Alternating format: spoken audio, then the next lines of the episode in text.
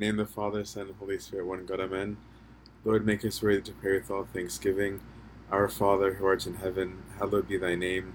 Thy kingdom come, thy will be done, on earth as it is in heaven. Give us this day our daily bread, and forgive us our trespasses, as we forgive those who trespass against us. Lead us not into temptation, but us from evil. In Christ Jesus our Lord, for thine is the kingdom, the power, and glory forever and ever. Sorry, I made fu- I'm being made fun of because I wanna one of the monks in Egypt always says trespass, and I started saying it, so everyone's making fun of my new accent. Um, because I'm apparently I'm half British. Um. Okay, so I'm gonna pull up my notes. So thank you guys for turning on your cameras. It's very helpful, and I found a way to make sure that you're not all on display, like I said online. Um, so, um, the topic I wanted to um, talk about, John Baraket. Are you Peter's brother? Okay, sorry, my bad, guys. Okay, um, the topic that I wanted to, to talk about uh, today um, is constancy. Um, and the reason why I wanted to, to bring it up um, because there's a lot of people discussing things right now like, um, oh, what will Corona, what, what will life be like post Corona or post COVID?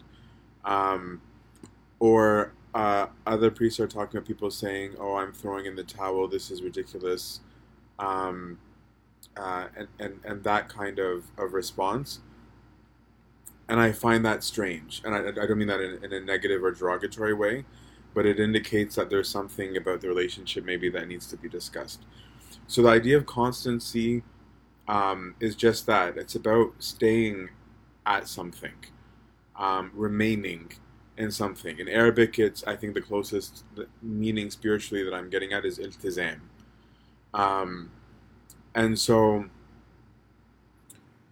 the underlying concepts, and I'm going to use the Desert Fathers just to, to, to, to tease out some of these things, um, is that in a normal relationship, and these are like the just framing questions, do you constantly assess? Like if you're in a normal friendship, marriage, sonship, fatherhood, whatever relationship that you're in, right? Sisterhood. Do you sit do you literally every single time something happens assess the whole relationship? Right? Like let's say you didn't like dinner. Do you assess whether the relationship is intact? Right? If you didn't like um someone's reaction to you, do you be like, oh my goodness, we need to revisit this whole entire relationship? Um, because m- most of the times we don't do that at every single provocation. There may be specific times where something happens that triggers us to do that. Um, but the normal is not that every single individual moment that we need to completely revisit the whole universe. Okay? Um, in a normal relationship, I don't think we talked about this in more detail last week. Most people don't set markers and benchmarks, right? Like, we don't sit there and be like, okay, by age four, my child better be attached to me specifically. By age 10, they better have said these expressions to me and expressed these emotions towards me. By month seven of our engagement, my fiance better have insert whatever. We don't do that. Right? We just we just do the relationship. Right? And in a normal relationship, I hope we don't also constantly give feedback surveys on every encounter that we have. right? So we're not to like have a some kind of conversation to ask um so how would you rate dinner last night? how would you rate the conversation? Would you have that conversation again?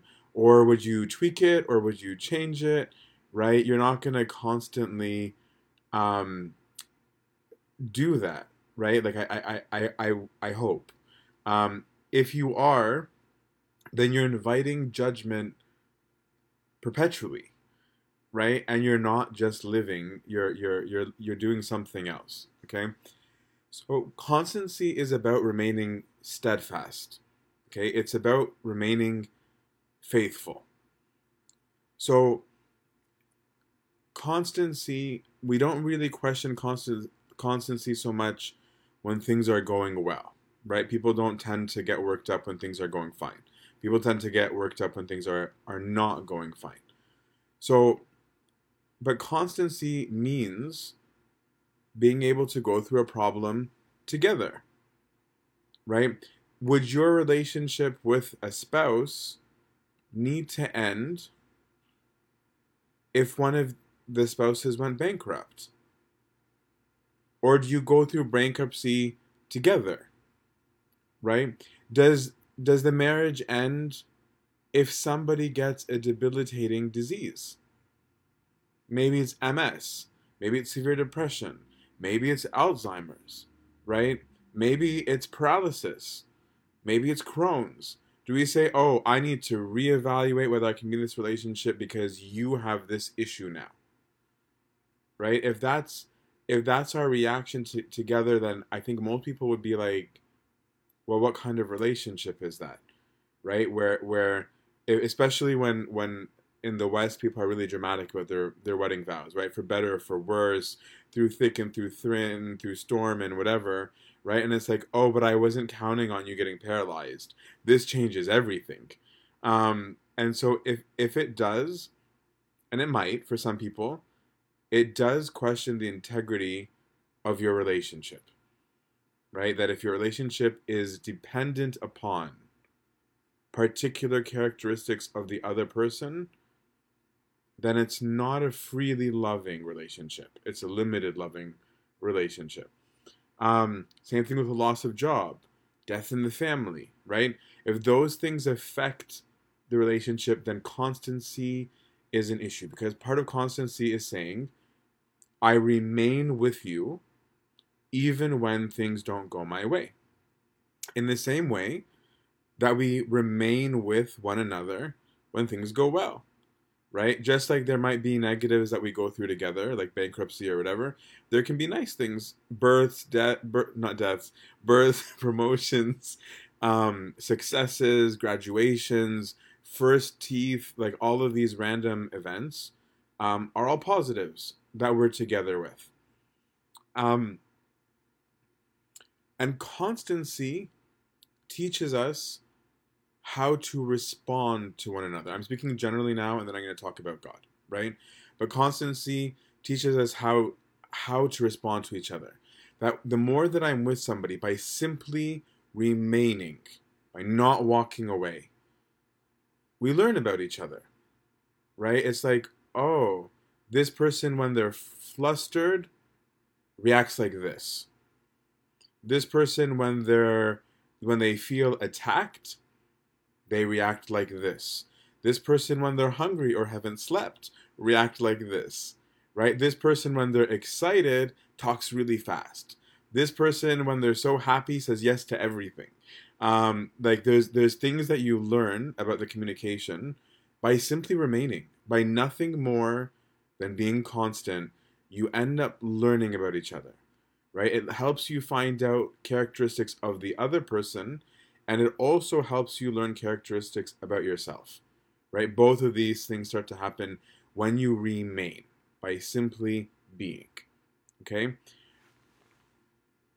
and in a very important way constancy provides context it gives you a context of trust right because how do you learn to trust somebody when you're constantly walking away from one another right? The only way to learn trust is to be in a relationship where where it's allowed to be tested, right? Like the disciples, if they walked away and jumped out of the boat the minute that the storm hit, right? Like no, no, no, we're not handling this. They wouldn't have had an opportunity if they didn't remain on the boat. I mean, they were kind of stuck. It was a boat after all. Um, but that they got to see something that God could do by simply remaining right? So it's not just about how you react to the situation, right? Constancy is not just about what did you say, do, think, feel. It's about simply just being there, not walking away. Um, it gives you the context of knowledge. By being with somebody, you find out things. Right? You you become you you get to know things, not just the other person. You get to know many things by simply being. Right? The context gives you the ability to get experience. If you don't remain together, you don't acquire experience with whoever it is, right? Whatever it is that you're going to be talking about, if you don't remain with them, it becomes secondhand knowledge or third-hand knowledge or external knowledge or distant knowledge, but it doesn't become real knowledge or experienced knowledge. It's just theoretical knowledge. Um, and finally, it gives you the context of love if you're not with one another, there's no way to give to one another, to sacrifice for one another. It has to be in a context where you are there. Um, so I wanted to talk a little bit about what that means religiously, um, because I think one of the things that is the main source of people's spiritual suffering or lack of spiritual growth is actually their lack of constancy right? It's about the emotionalism. And our generation um, is very prone to emotionalism. We're very quick, like my, my generation, on to like, I don't like how this makes me feel, I'm leaving, right? I don't like what you made me feel about myself, I don't like you. Um, I don't like how uncomfortable this is uh, putting me. I feel like I'm I'm on edge. I'm leaving, and so we already have that as a kind of phenomenon in our generation, and it makes spirituality a lot more problematic um, because we're feeding that emotionalism cycle and we're not remaining constant, right? And that we also love immediate gratification. And constancy is the exact opposite of instant gratification, right? Constancy is saying, just stay put. Regardless of how you feel, regardless of what you think, just stay put. Um, I think my parents' generation and older were really good at it. They would just they would just stick through their marriages, for example, um, and and and a lot of good came from that. Whereas we're very quick to be like, throw in the towel. So I want to direct it now more towards God. Okay, um, just there's like maybe four um, tips and each one of them has like a, a short desert father story um, and then um, opening it up to question so number one to help you with your constancy is remember the nature of the meaning that we're thinking about the meaning of relationship okay so this is a story that almost all of you have probably heard but it was usually used i think for a different purpose okay so this is a story of abba agathon agathon okay um, on one occasion, certain brothers went to Abba Agathon because they had heard um, that he took the greatest possible care that his mind should not be disturbed by anything. And that's what I'm talking about constancy, right? Just not being unsettled, just staying put. And they sought to try him. They wanted to test out if he really was unmovable and to see if his mind would rise to any matter. And they said to him, Are you indeed Agathon? We have heard that you are a whoremonger and a boastful man which is not very nice monastically. And Agathon said unto them, Yeah, I am. And again they said to him, Agathon, you are garrulous and talkative old man. You just you talk nonstop and you're quarrelsome. And he said, Indeed, I am. And again they said to him, Agathon, you are a heretic. And he said to them, I am not a heretic.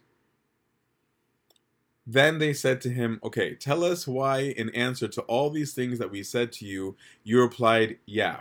And then you endured all of those with the exception of the accusation of being a heretic. And Abba Agathon said to them, The early things I counted as profitable to my soul.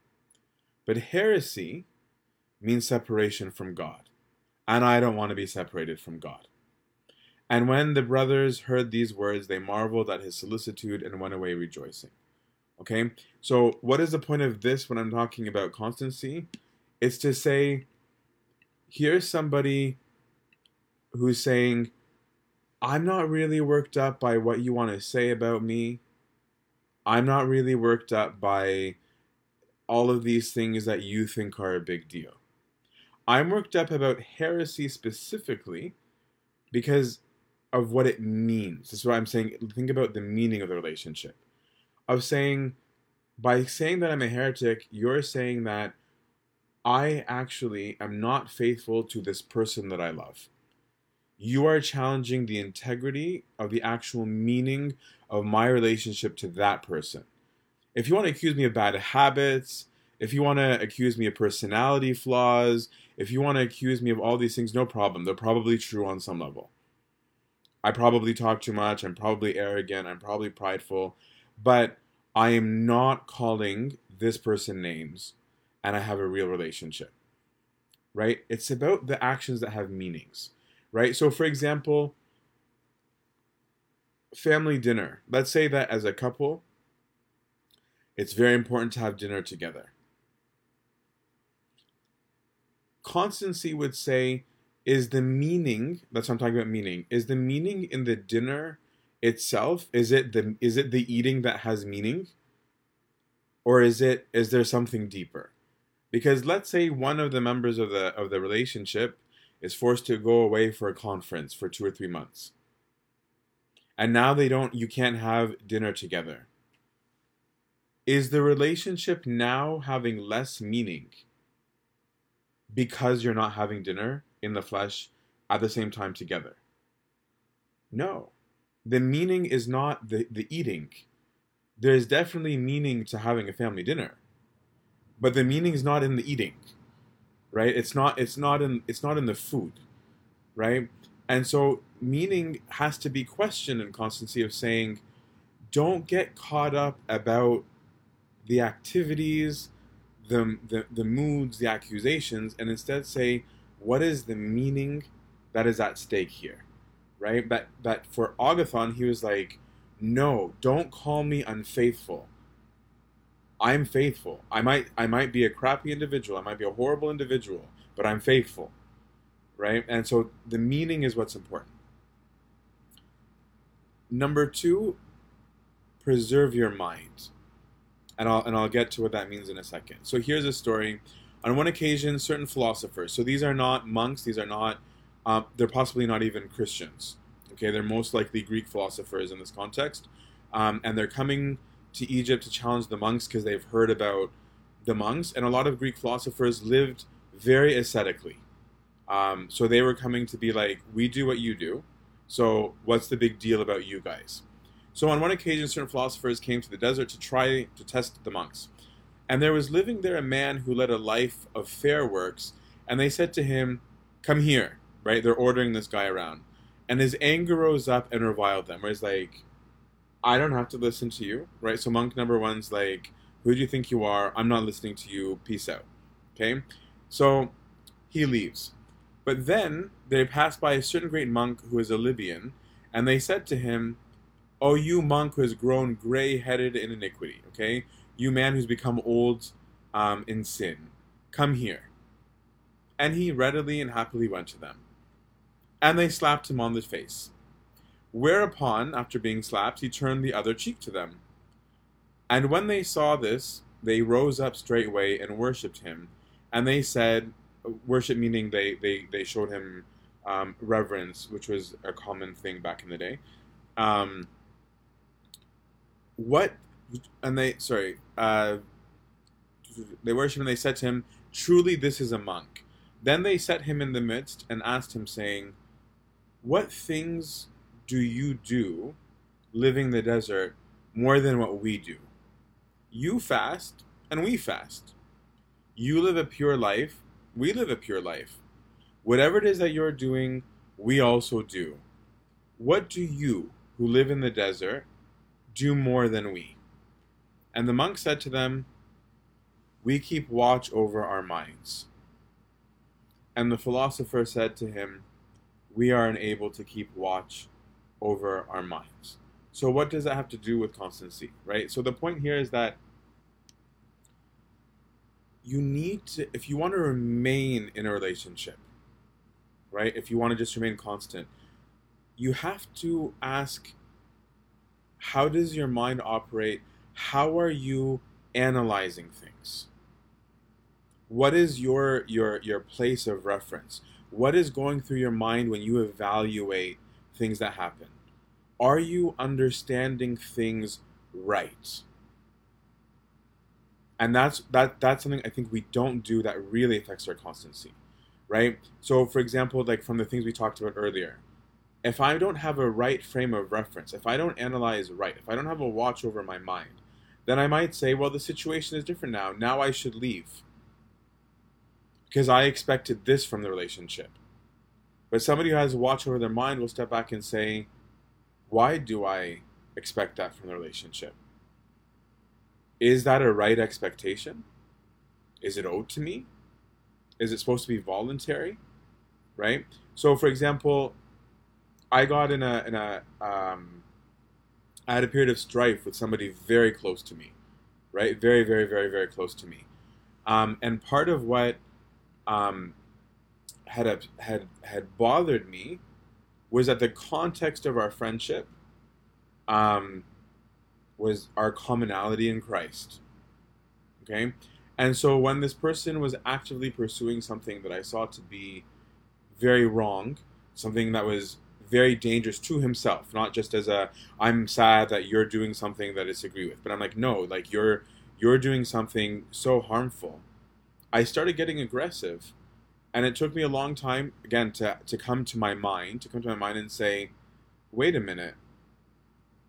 I don't have the right to demand this person to conduct himself the way that I think he should.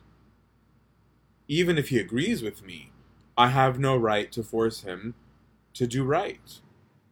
Right? That it, it, it changes the perspective. I'm like, I was ready to walk away by saying, You're harming yourself, you've thrown away our commonality, etc., etc.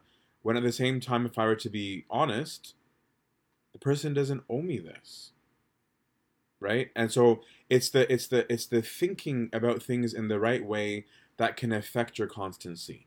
Because if you think about something in a wrong way, and by wrong and right, I'm talking about the gospel here, right?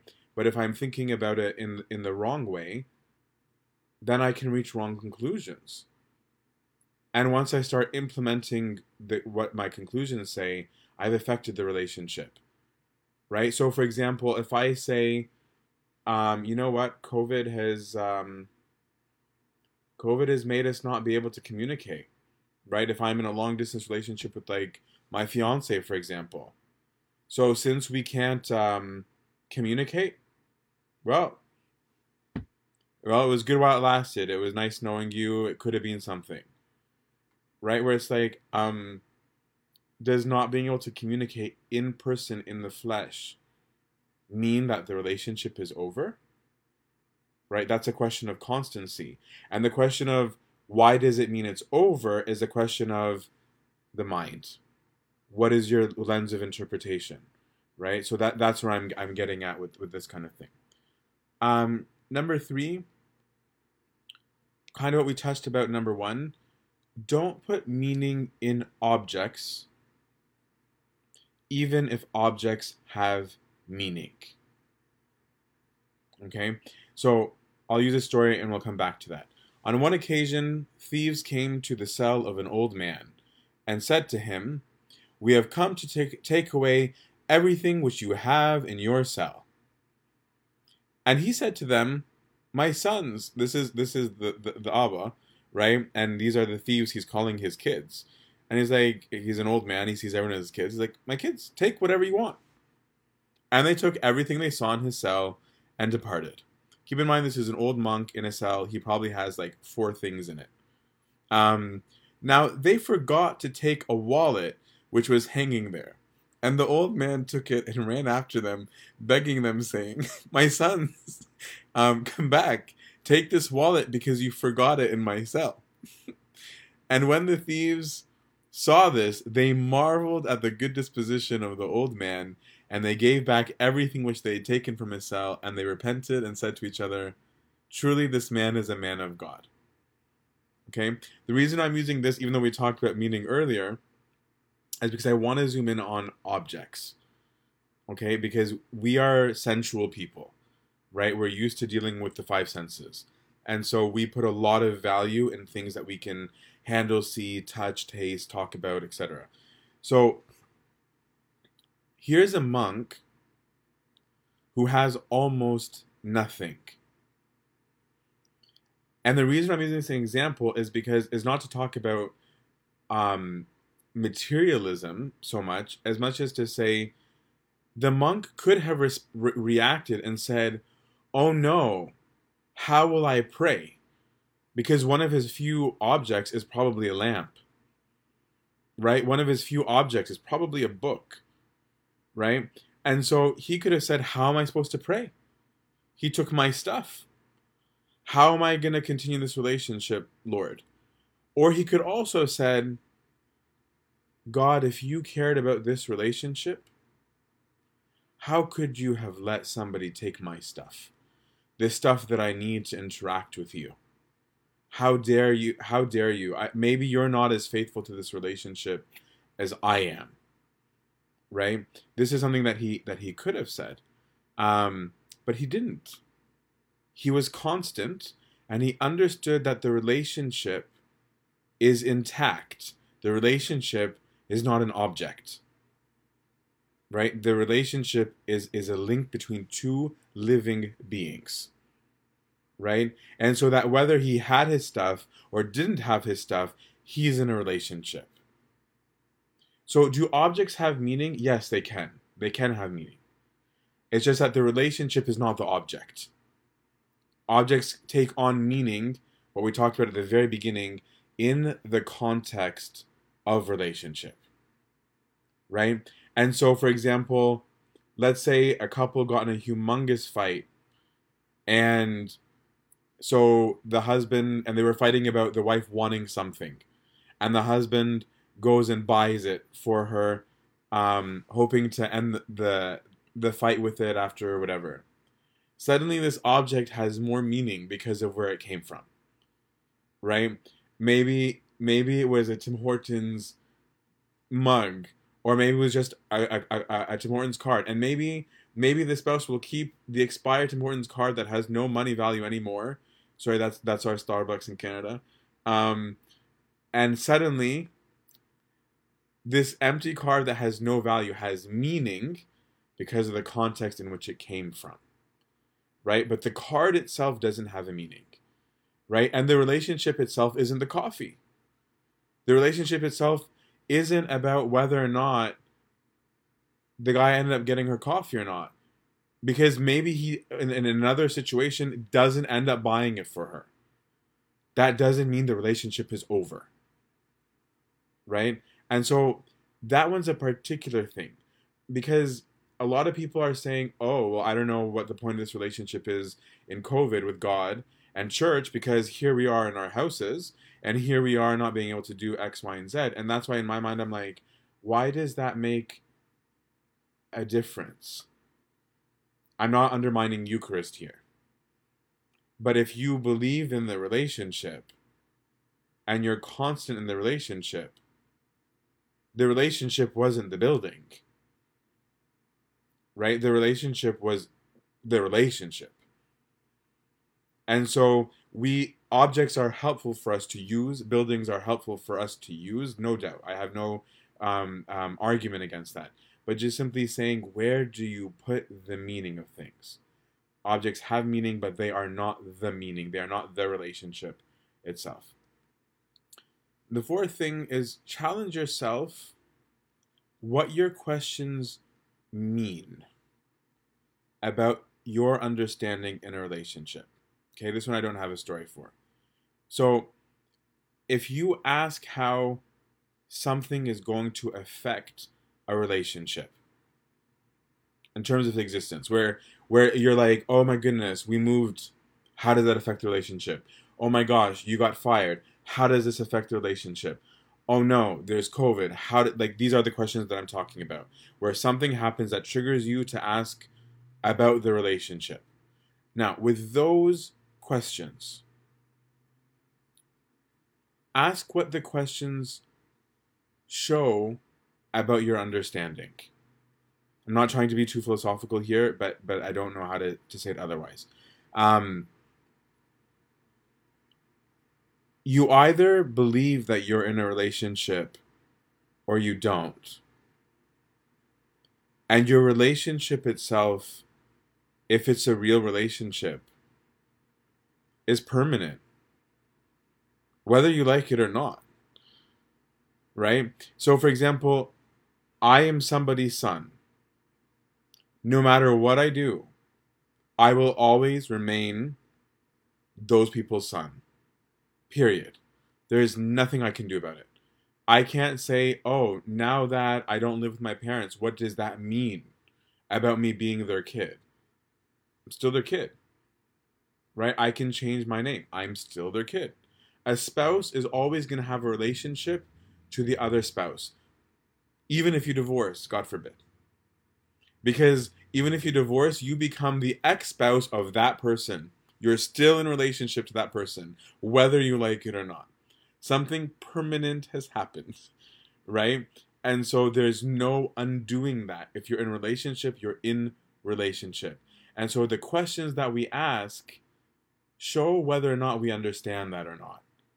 If I think that the relationship is suddenly not the relationship because of COVID. So if I'm not able to participate in Eucharist, which we should, there's a problem. There is a problem that we're not having Eucharist. I'm not trying to undermine that, right? But if I'm not able to do that, does it mean I'm not in relationship?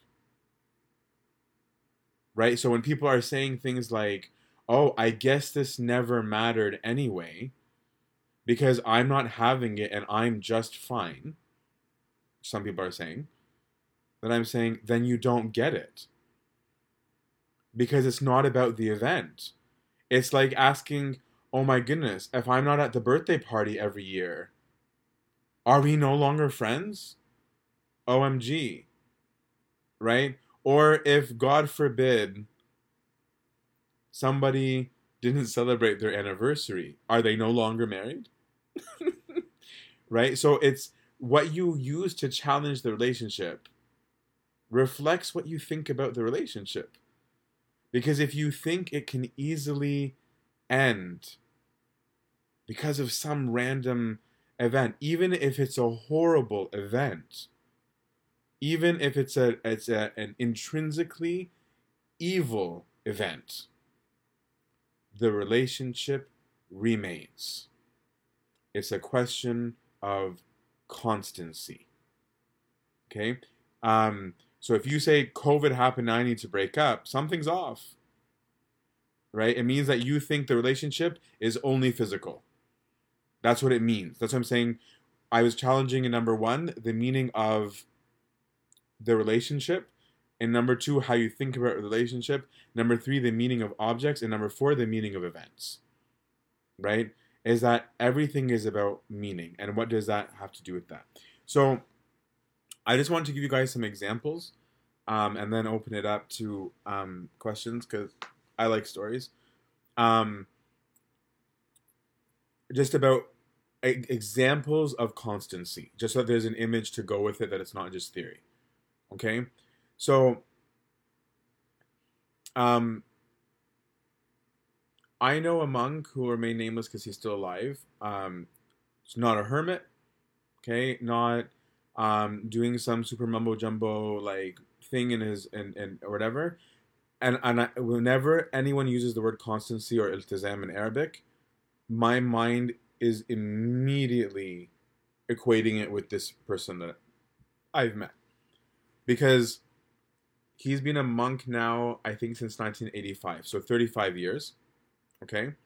And with the exception of only when he was severely ill.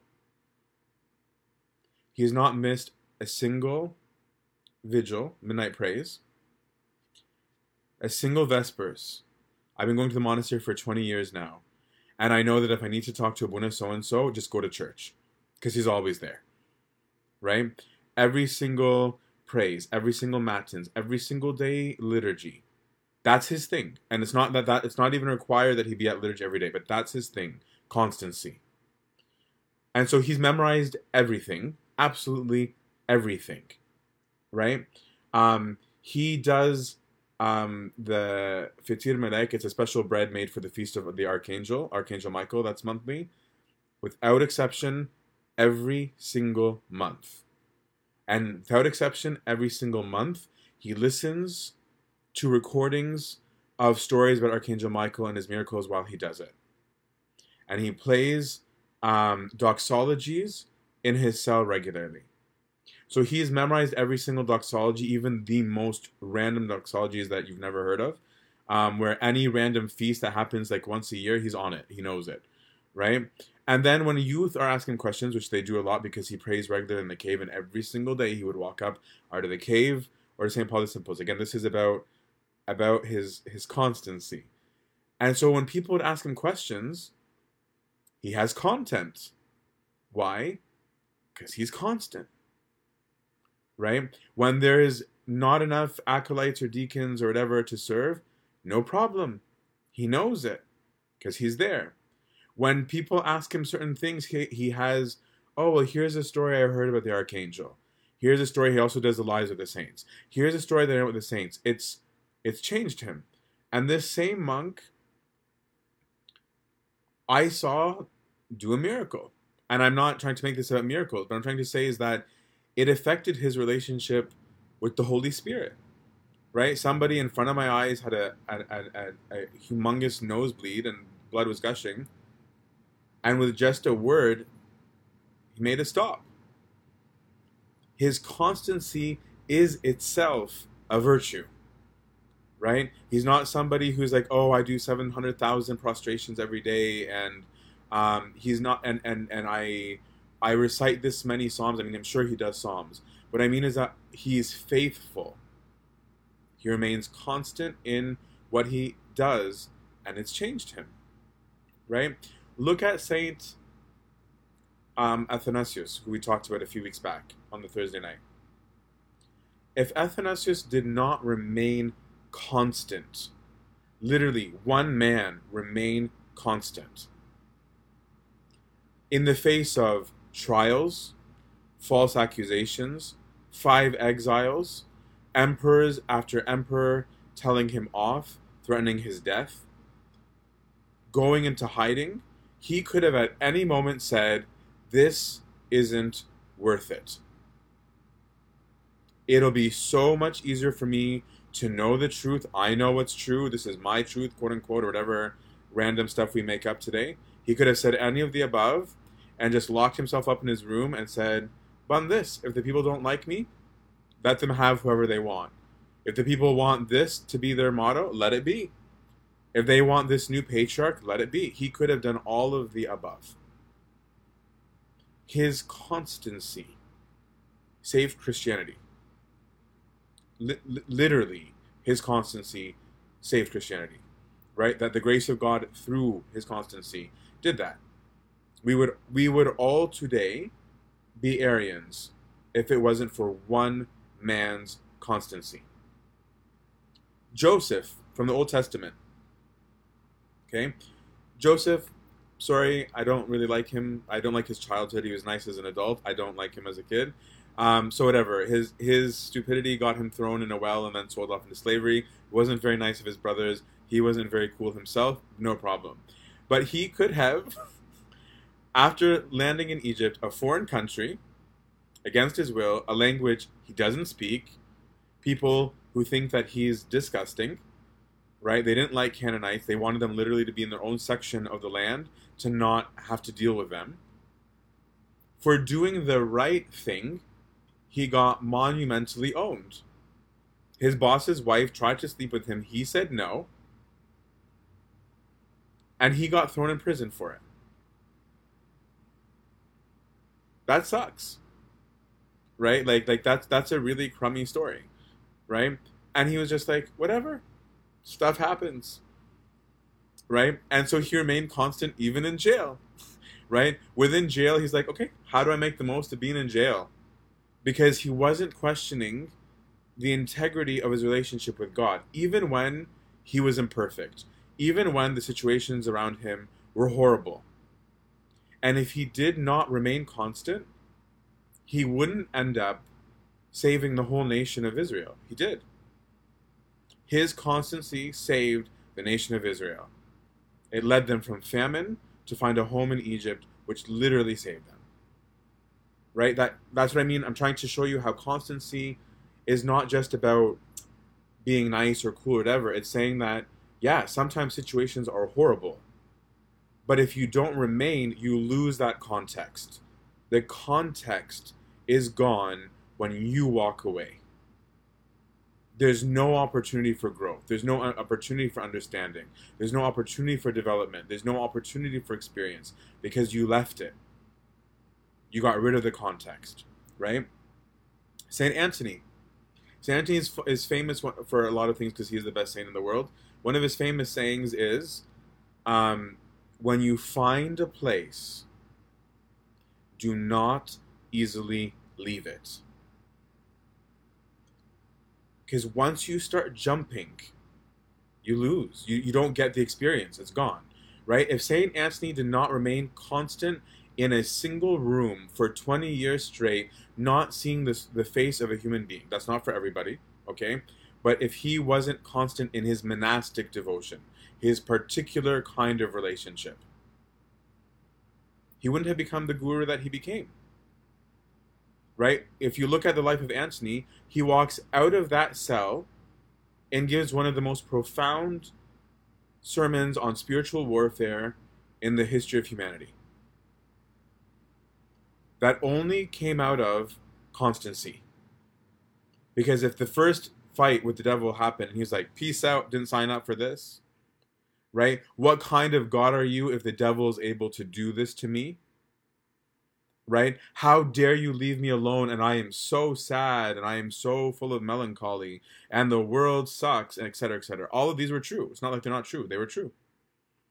Right? Those weren't just whining or complaining, they were true. But by sitting in his room, he's like, no, I'll go through sadness. Let me figure out sadness. I'll go through pain. Let's figure out pain. I'll figure it out with you. I will remain constant with you. Because our relationship is not dependent upon the nature of my experiences. The nature of my experience show me something about you. My constancy helps me get to know you, right? It's like people who jump from job to job to job to job. You don't get to learn any particular expertise. If you left because somebody treated you badly, okay, well, you lost the opportunity to learn social skills right? You felt that they were asking you for too much. You lost the opportunity to learn time management skills. I'm, I'm not trying to get secular. I'm trying to say that constancy gives you that context to learn something, right? Saint Macarius. Saint Macarius the Great. I, I'm sorry that I overused this story. It's because I think we don't appreciate how epic these men were, um, and and many women. But Macarius obviously is a man, but in a modern context, we tend to just tell these stories and be like, yeah, yeah, yeah. Can you imagine a priest, a priest,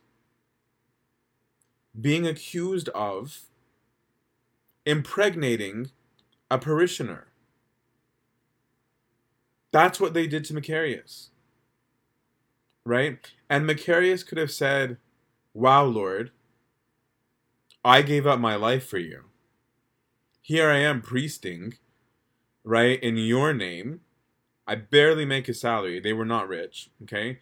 And on top of it, these people are saying, I fathered some random girl or child, right? And his response was, Okay, Macarius, get to work. You've got a child to feed. Right? He just picked up a job. He's like, Okay, I remain constant. Part of my constancy means got to get a side job gonna need to support this this kid that's not even mine that well it's mine because lord if you want this to be mine then it's mine right and if he didn't remain constant would macarius become macarius the great right When macarius become and macarius is the epitome of the compassionate father I mean, St. Anthony's a bit better, but Macarius is, is, is, is up there, right? And so Macarius is known, almost all his monastic stories are about him covering people's weaknesses, not exposing people, um, not judging, finding mercy, helping people deal with their problems. Why? His constancy through his own problems enabled him to help others with theirs. His knowing what it feels like to be treated horribly made him have compassion for people who are treated horribly, even when they're guilty. Not just when they're innocent, even when they're guilty. Right? And so his constancy gave him that. Now, fast forward, think about parents of troubled children. Right? If you have a child who's, who's troublesome for whatever reason, a behavioral disorder, an addiction, okay? Now, if you are not constant, what does that do to you as a parent? Do you get to walk away and say, not your parent anymore? A parent doesn't know how to do it, right? Where they're like, they're my kid. I don't know what to do, right? It, it the constancy does something, and it can affect something. Specialists, if specialists don't do the same thing, whatever it is, over and over and over and over and over, if they're not constant, they don't become experts. It's the constancy that gives them that expertise. The seeing it over and over and over and over gives them that fine eye to be like, I've seen this, I know this. Right? And it's only because of that. Who are you going to trust more? The person who's done 10,000 surgeries or the person who's done two? But if the person said, I'm going to walk away, I made my money, or I'm going to walk away, I'm bored, or I'm going to walk away, they were mean to me, they don't get that expertise, right? The constancy does something. Even get super secular, even your money. If you've invested something and you jump at every single thing that happens, that I'm not big on money, but I'm just trying to say that constancy is a big deal on every level, religiously, secularly, everywhere. Constancy is a big deal. So, things not to do when constancy is, is being challenged don't make the whole relationship ride on a particular event. Don't say ever, depending on how this goes, is going to determine the nature of my relationship. Because if that's what you're saying, means your meaning is found not in the relationship, it's found in an object. Right? So don't don't let relationship hinge on um, responses and events and objects. Okay. Um, number two, don't make big decisions when something troublesome occurs. That's not the right time to make the decision, right? When you're in the middle of a fight, let's say um, between spouses or between father and, and child, right? I, I, I, spouses is just easier because it's two adult minds. If the person says, well, I'm leaving right now. Or I've made a decision I will never speak to you again. Or I made a decision whenever you ask this, I'm never going to do this. That's the wrong time to make that decision. Right? Because you're you're not in the right emotional state. The right thing to do is to remain constant and just say, I don't know how to deal with this yet. I'll remain constant. I'm not happy. I'm not going to pretend I'm happy. Um, I think that something wrong has occurred because probably something wrong has occurred, but I will remain constant. Same thing with God. I don't understand this. I don't know why it's happening. I might be misinformed. I might be doing something wrong. I don't know. And I would like the answer, but I'm not walking away. I'm staying here. I'm just not happy right now. There's nothing wrong with that, right? It gives you actually a stronger way of speaking to God. Um, don't have sensitive conversations um, in those moments. Right? So, for example, this is an unrelated example, but it, it serves the point. Um, with Eucharist and COVID, etc. Some people are saying, oh, give communion in the hand. This is not about constancy. Okay, this is just to show when is the right time and a wrong time. There was a custom of the church at some point to do that. But if you make that decision in the middle of COVID, it has a different meaning. You're making a theological statement about what you think about Eucharist and about whether it can be contagious or not. not the time to have that conversation.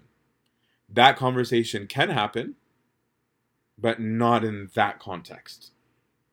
Right? So it would be like um you're you have a troubled part of your relationship and you constantly choose those times to talk about how you feel about your in-laws, how you feel about um your your boss or whatever but like that kind of thing was like it's not not the right time to, to be approaching those things um and it's not the time to bring up old baggage. Constancy constancy constancy. So i'm just going to end with one final saying that i've used before but i think says something about us but it's about constancy.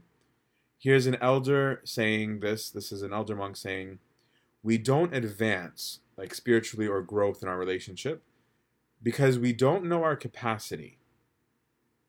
And we don't have sufficient patience, this is the constancy part, in the work that we begin. And we want to possess spiritual excellences without working for them. And we go from place to place and expect to find some spot where Satan is not. And when we see the temptation of Satan in the place that we are called to be, he who is constant, he who knows what the war is, will remain in God, will be constant in God. For the kingdom of heaven is within you. So he's saying people don't excel because they want to be at level 10 without doing any work. And they want to just happen. And then when they see any trouble, any warfare, even Satan's work, they say, Nope, not me walking away. I'm saying that's why nobody's making it anywhere. But he who remains knows that the kingdom of God is with them, knows that my relationship is not over, right? And knows that I can continue the work. We must work. Constancy means remaining, no matter what. No work, no progress, no salvation, said St. Anthony. And glory be to God forever. Amen. Any uh, questions, comments, or criticisms? I'll see if there's any that are written here. Um, uh, we're witnessing a tremendous amount of societal breakdown deceptively disguised as social justice in key areas academia, media, politics, culture. It's one thing to simply witness it, and another thing for it to trickle down into your families, friends, and church communities. How does one have constancy, avoiding alienation, interior turmoil, and, jag- and jadedness when facing so many lies and so much dece- deception? By remaining constant to the truth. Right? By knowing what is right and wrong to the best of your ability. Right? So that you know, when you know why you think something, this is why I'm obsessed with truth. When when all you want is the truth, you're not afraid of anything, you're not affected by anything. It's just because everything just becomes so simple. Right? Where um like let's let's use um I don't want to get too into it because I know it's sensitive, but like um Black Lives Matter and the protests and and etc. Right? So you have some people who are saying your silence is deafening. How dare you not speak? Okay? And then you have another person saying, Well, I don't do demonstrations. And then you have another person who says, Well, I don't even know if I agree with it. Right? So I'm not I'm not taking any stance right now. But I'm saying that if you don't know why objectively you believe what you do, when everyone starts yelling, you're gonna break down. But if you know why you do to the best of your ability and you are opening open to hearing the truth, you're going to be calm. And your calmness will help you to be constant. Right? Of saying um you're calling me racist. On what basis do you get to call me that if that's one of the accusations?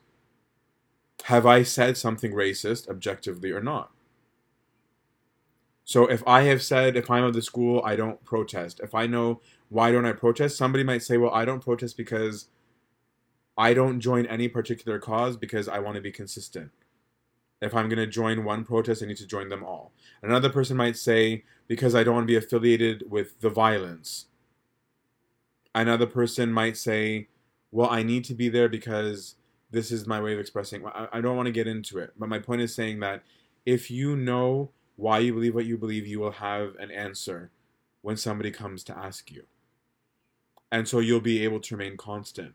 But if you don't have some footing, you'll lose constancy because your constancy is built on a weak foundation. And so the minute someone shakes your foundation, it breaks down. And so you fall down. And what I'm saying is that if you want truth, even finding out your foundation is weak will be like, oh, my foundation's weak. No problem. How do we fix it? You'll have that constancy. It won't shake you.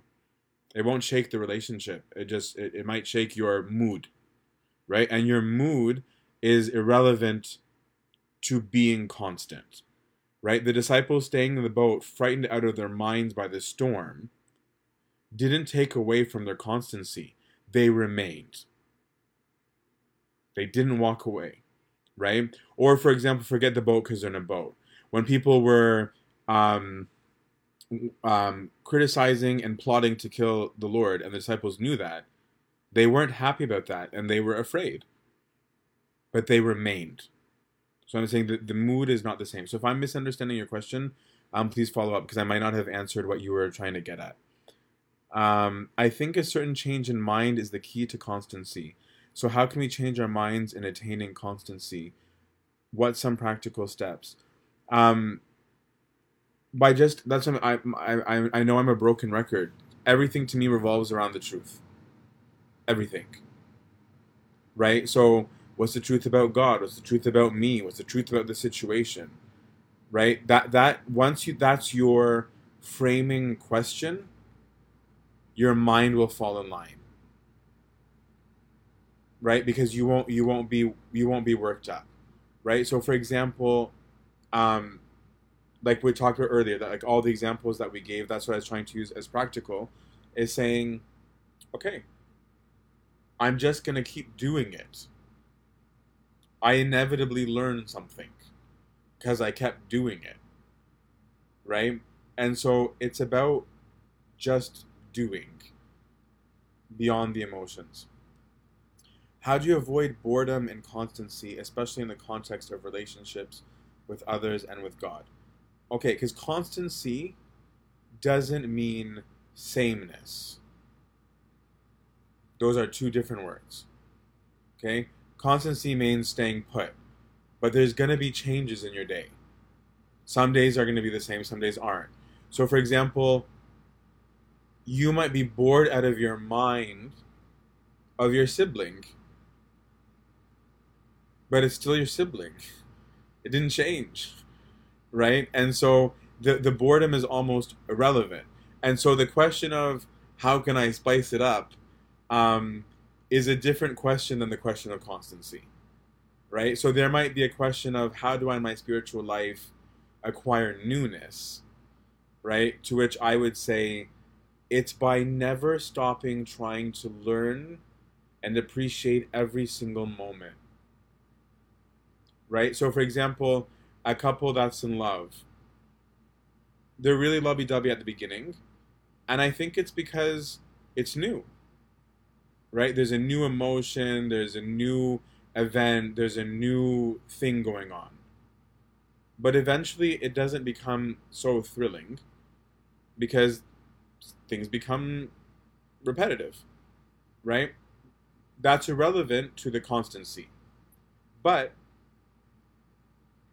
if I bring my mind to my partner regularly and say, hmm, that was an amazing reaction. She was so patient.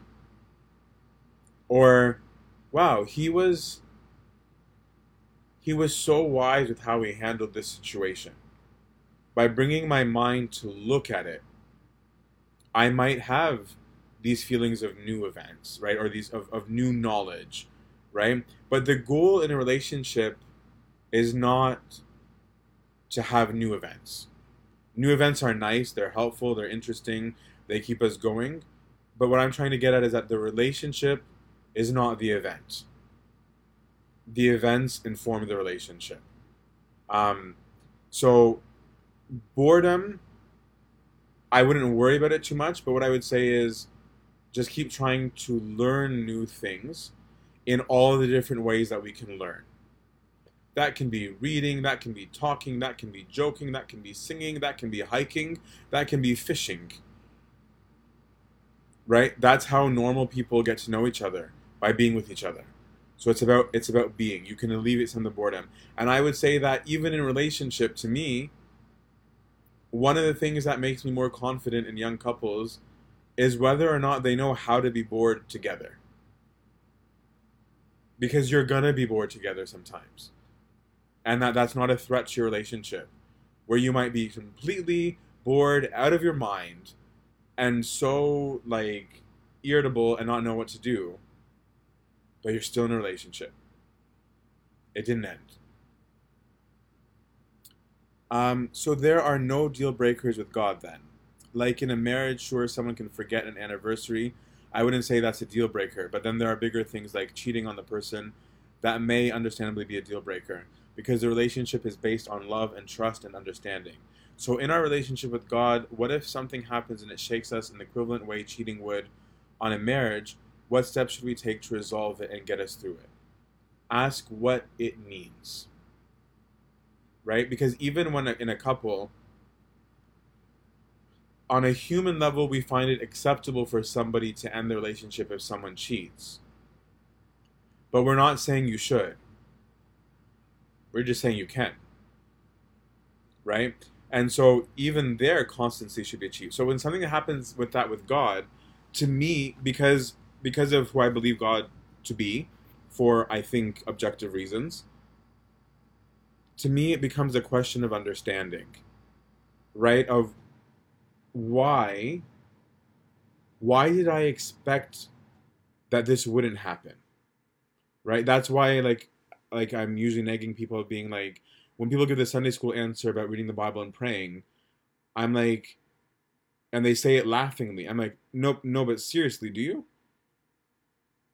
Right? Because if if I don't know anything about God, which is many of us, because I'm not constant, right? That's why most people are like, yeah, I tried the Bible thing for a week or two and I was just so bored.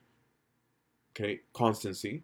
Okay, but if I'm constant reading the Bible, which I'm going to say in my own life, there have been periods where I was bored out of my mind reading the Bible. And there were times in my life where I was like so excited, it was like I was reading a thriller. But in remaining constant, right, it was it helped me find out things about God. Where I know I overuse this example, I just think it's a really good one. Right? When I when I was paying attention after like the 15th reading of Genesis, right, where it says that Abraham was 86 when God said X, and then it, the next verse starts with, and Abraham was 99 when God then spoke. Here's somebody who talked to God a lot, and there's a 13 year gap in these conversations. So then when I start getting mad at God and say, Why aren't you answering me? It's like, Well, what, wait, what am I looking for? An audible voice from heaven? Every time I speak? But that's not how God is if I'm following who God is, right? That my constancy ends up teaching me something. So whenever an event happens, question where your understandings may be wrong because you're dealing with a living being, right? And so if I, for example, um, think that um, I can hit up a bunch of people in the room are, are from Kitchener um, if I can hit up Abuna Athanasius and be like, hey, do you want to meet up and play poker? And he'll be like, no, I, I don't. Right? And then I'm like, oh, wow. What kind of father is that? Here's his son coming and saying, I want to spend time with you. I want to chill with you. I'm showing you that I like you. And you're like, no? Without a second thought? Then I don't know. I don't know Abuna. Abuna doesn't isn't isn't into that kind of chilling, right? Abuna is not going to spend 40 minutes with me on the phone. He might even forget to say goodbye before hanging up. That's him. Okay? And so it's it's it's about recognizing that I have I might have a wrong understanding, right, of the person in front of me. And if I apply it on them, then I don't. And that's why saying constancy gives the context of learning.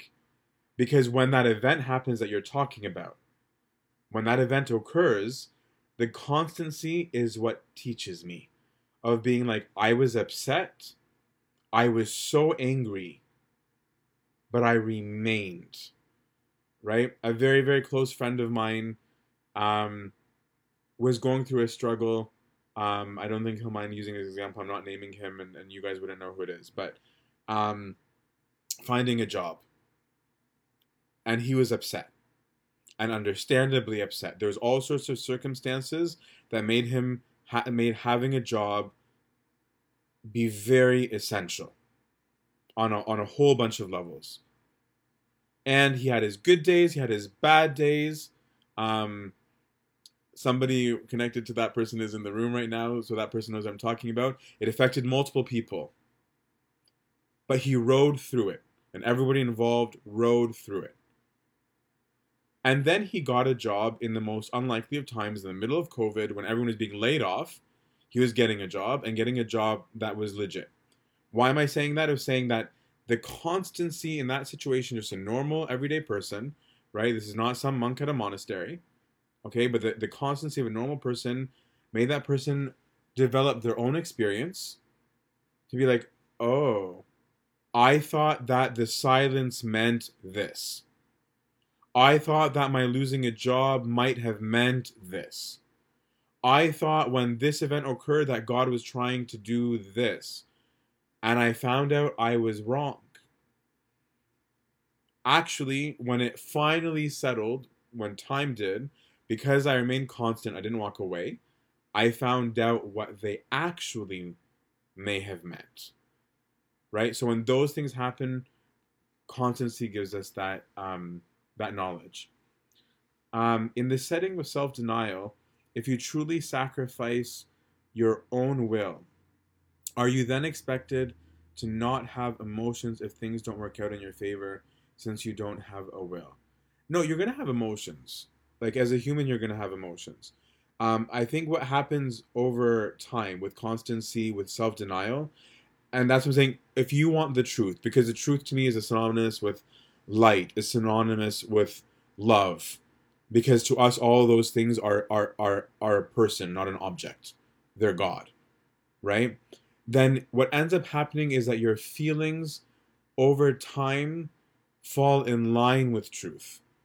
But we're all in varying degrees of getting to that point right? And that's why it's not a big deal to me how people how people feel. And i don't mean that in a mean way right? In the sense that um like I might be annoyed till this day that I'm waking up early to go to church. I hate waking up early. Right? But it's it's irrelevant to the fact that I woke up early. Right? I might want to eat I might be devoted to living a healthy lifestyle and eat junk food and love it. Right? But how I feel about junk junk food is irrelevant um to my choice, to my self-denial right? It just it might affect my mood about it, how hard it is, but it, it doesn't mean anything about about the relationship itself, right? What I think though that we do attain as we practice more, um, is that we we become more happy about the right things. So our, our emotions tend to catch up with our will. Um, but just that God's not gonna count it as less love that you weren't super duper excited when you did something right right? He's not going to be like, no, you weren't like doing cartwheels when I said get up and follow me. And he's like, no, thank you for following me, right? And actually, even to the disciples, he was like, thank you. I recognize that you guys in following me are laying down family. I recognize that in following me, people are treating you like garbage, and just like they treat me like this. So he's he's actually, I would almost say, even more appreciative that people do it in spite of their emotions um, because it shows the depth of their constancy even more when they didn't want to do it right it's it's, it's showing like no i really didn't want to go but i'm here right that's like ashaya for a whole bunch of us right where it's like i don't want to go to vespers right like i, I would rather just chill right? Sometimes we'll be in the middle of doing something really fun as a group that's not wrong. And it's like, oh man, and now we're going to this, right? So that that's more related to last week's talk about being in a relationship, but um that's that. Uh, who said the last quote? Um, it was an anonymous elder. Um, how can we get past guilt? Um, I think that's relating to the question earlier about people's expectations. Um, I, I'm, I'm sorry to sound like a broken record again. It comes back to truth. I should only feel guilty if I've done something wrong. And if I've done something wrong, I ought to feel guilty because I am. Right? And it's not guilty because the other party demands it of me. Right? It's guilty because I know that I'm guilty of something. Right? And I think people confuse guilt for shame. Shame is something else. Okay? But guilt is an objective, something that can be objectively determined. Is there something I ought to have done that I didn't? And is there something I ought not to have done that I did? I'm either guilty or I'm not. Right? And that's that's I to me the easiest way to get out of those. I I'm easily guilted and I easily feel ashamed of things. Right? But the the the, key is to come back and say, can I say with sincerity that I'm doing all that I can to do the right thing? If yes, okay, good. Um, and I would also say don't allow other people to rule over you.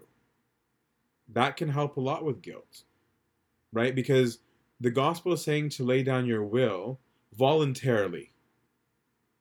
Voluntarily. Okay? That you are saying, yes, I will give up my will. And so if everybody around you starts yelling at you for what they think they should you should do, you don't owe the person you owe the truth. Right? So don't let people tell you how they're supposed to be because people are very hypocritical with that. Right? Where they'll walk around saying people shouldn't tell me what to do. I can think for myself. This is my truth. I'm my own being. Blah, blah, blah, blah, blah, blah, blah. Meanwhile, they turn around at other people and say, you should insert whatever here. So objectively, when somebody comes up to you and says, you should, ask the question of, should I? Right? Switch it back to objective truth. If the answer is yes, then they're right. Then you should. If the answer is no, then thank you for your advice to me and what you think I should do. I am unable to do so at this time. And be a broken record. Right? And if somebody's trying to put words in your mouth, be a broken record about what you are or aren't saying. Right? Like don't don't engage in stupid conversations because there's a lot of them. Right? So keep it objective and you will have so much more peace. But once we get into subjective debates, you'll go round and round and around and around in circles and then you're going to feel awful and you will feel guilty because the person got upset and then you're going to feel guilty that you upset them and guilty that you didn't make them feel in a certain way blah blah blah it'll go on and on and on. Bring it back to truth. Um, speaking of getting to truth the next question is how do we objectively identify the truth about ourselves um, without going overboard for example in the context of something like self-accusing how do we self-accuse without taking it to an extreme where it turns into an unhealthy perception of self or even leading to our despair. Um, a person will end up with negative feelings or despair when they mix truth with evaluation. So, for example, um, if I know that I have a wound, I can objectively identify that I have a wound. That's what I'm talking about with objectively knowing something about the self. Where a person might feel guilt or shame is when it goes a step further to then say, and therefore I'm a disgusting, sick individual. That's that's a different activity. Right? One is just saying i'm wounded. Another is saying i'm bad because i have a wound. It's to make that line to stop before the evaluation of just saying i have arrogance. Right? Objectively i have arrogance. But it does it's different from saying and therefore who am i scum of the earth?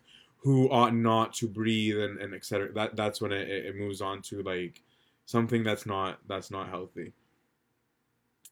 Um, how do you remain constant in a world that is constantly changing? Uh, for example, COVID to protest to whatever comes next, along with the fact that there are changes going on in your own life, engaged to married, newlyweds to parents, grad school to career. Actually, that question is the whole point of this talk, and I'm not saying that sarcastically, right? That's the whole point of saying by just being in it, just riding it, figuring it out by going through time. That's what makes the best relationships. That's why at the very beginning I'm like, don't don't no one sits there evaluating. Right? It's just the new events, they just change circumstances. That's all. Spouse had to go away for a conference. We're not doing family dinner. We're doing Skype time. Still, we're still family. That didn't change. Right? Somebody went away for grad school. Okay, I guess we're calling more and emailing more and texting more than when we lived in the same house. No problem. Still father, son, son, daughter, daughter, mom. Nothing changed. Still there. The environment changed. The relationship did not change. Constancy is exactly that to just continue. Um, how do you overcome despondency while maintaining constancy. It depends on what the despondency is about. Right? And that's why I'm saying compare this to your known relationships. Right? Like, think about your friends. Do you become despondent about your relationship with your friends if you don't laugh with each other every day? I, I, doubt it. Right? Despondency usually comes out of isolation, actually. That's what Evagrius says. Um, and so, whether it's a physical isolation or a mental, cognitive, psychological isolation, but that's often where despondency will come from.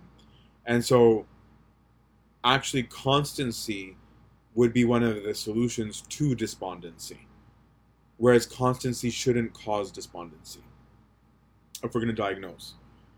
Um, if you sometimes feel bored in prayer or reading the Bible where it feels like a task, can that be disrespectful to God or when can it be disrespectful? Yeah, it can be disrespectful to God. Um, if it's because um, you're only self satisfying. There are boredoms that are not insulting, right? There are boredoms that are boredoms that are just natural right? That's why I was saying earlier, you can be in a relationship and be bored together, no problem. But if boredom is because I want every activity to be directed at myself, and so when it's not about me, I'm bored, that's when it's disrespectful to whoever, whether it's God or your friend or your family or your spouse or your your significant other. Um, all of that um, can can can contribute to it. But if you're bored, just like for example, I don't know if my parents are watching right now because apparently they watch. Um, I'm sorry, mom and dad, but I mean there were some family dinners where I was bored out of my mind. Right? Sometimes because I was self-seeking, and sometimes I was just not in the mood. No problem. I still had family dinner. I still went. I'm sure that there are probably days where my parents probably couldn't stand hearing about my day. They listened anyway right? Like it's not just from me towards them. I'm sure that there are days where probably I was intolerable and boring, right? For my my, I'll, I'll, I'll give an an example. Um, when when my disease was like a main thing trying to figure out my life, oh my lord, all I'd ever talk about was my disease. I went from not talking about it at all to this is all I'm going to talk about. I have no doubt that many people who are close to me were probably bored out of their minds with the same conversation over and over and over, right? But they remained. Right? And so if your boredom is because of your your yourself, okay, um, then that needs to be diagnosed. But if it's just normal life, no big deal, right? Um, I would say speak to your father confession, but that's me.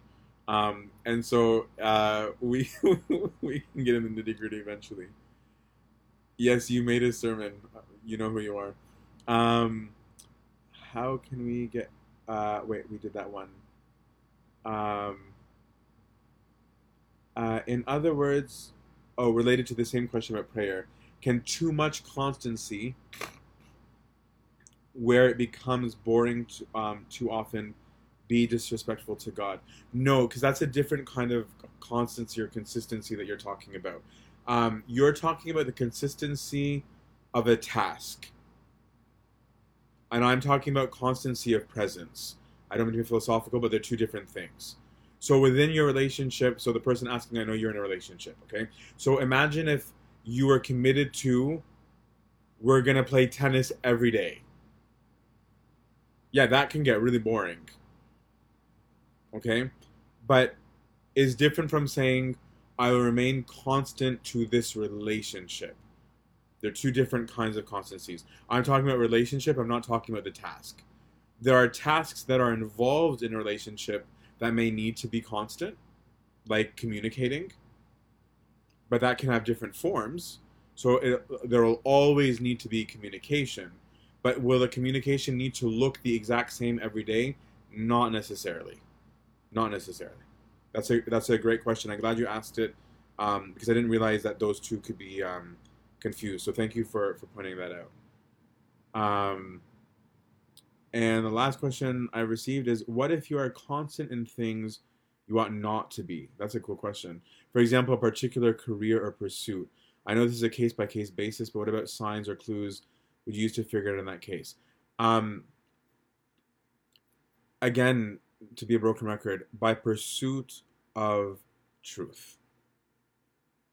If my question that governs everything is a question of, of identity, and a question of identity is by its own nature a question of relationship. Right? So let me reframe it. I, like what I mean is image and likeness of God, of being a son or daughter of God. But let's reframe it. If I ask always, how do I, as a married person, approach I'm not a married person, but this situation by thinking in the context of relationship and asking that question first objectively i'm not going to land very often being constant in something wrong because i'm always asking. And so then if i'm looking for truth i'm to also always to be objectively looking at what's going on because if i'm thinking a relationship i will be saying things like, oh, this job that I took with good intentions didn't appear to contradict anything um, about our relationship, so it was fine, no problem. But I've discovered that I don't get to talk to my spouse anymore. Now, objectively, I need to be paying attention to then does this job continue to make sense? right? That if I'm paying attention and I'm looking for truth, things are going to automatically trigger the question marks all the time, right? Of what do these things mean? Word. Um, uh, this, no problem, Levi. It's nice to have you, man. Um, nice to meet you, and thanks for your, your message earlier. Um, keep me in your prayers. All right, guys, that was it for questions. So we'll pray and besounds. Um, and most likely next week will be Q and A. I'm gonna try and have Q and A, like specific Q and A, um, once a month, and then the other three weeks to be um, topics. So I've been loosely trying to follow, and it's not set in stone. Like per month, one Q and A, one spiritual topic, one um, because of the survey results, everybody was equally wanted everything. So, um, uh, one uh, tradition slash doctrine type topic, um, and then one that's more of a of a of a saint or, or a biblical thing. Um, so I'm hoping that that works out. All right, let's pray our Father. Name of the Father, Son, Holy Spirit, one God, Amen. Lord, hear us we pray the intercession of Holy Mother Theotokos, Saint Mary, Saint Anthony, Saint Pope Kyrillos, and Mina, when we pray with all thanksgiving, Our Father, who art in heaven, hallowed be thy name. Thy kingdom come, thy will be done, on earth as it is in heaven. Give us this day our daily bread, and forgive us our trespasses, as we forgive those who trespass against us, and lead us not temptation. Deliver us from the evil one, in Christ Jesus our Lord. For thine is the kingdom, of the power, and glory forever. Amen. Go in peace. The peace of the Lord be with you all. Later, homies. Deuces.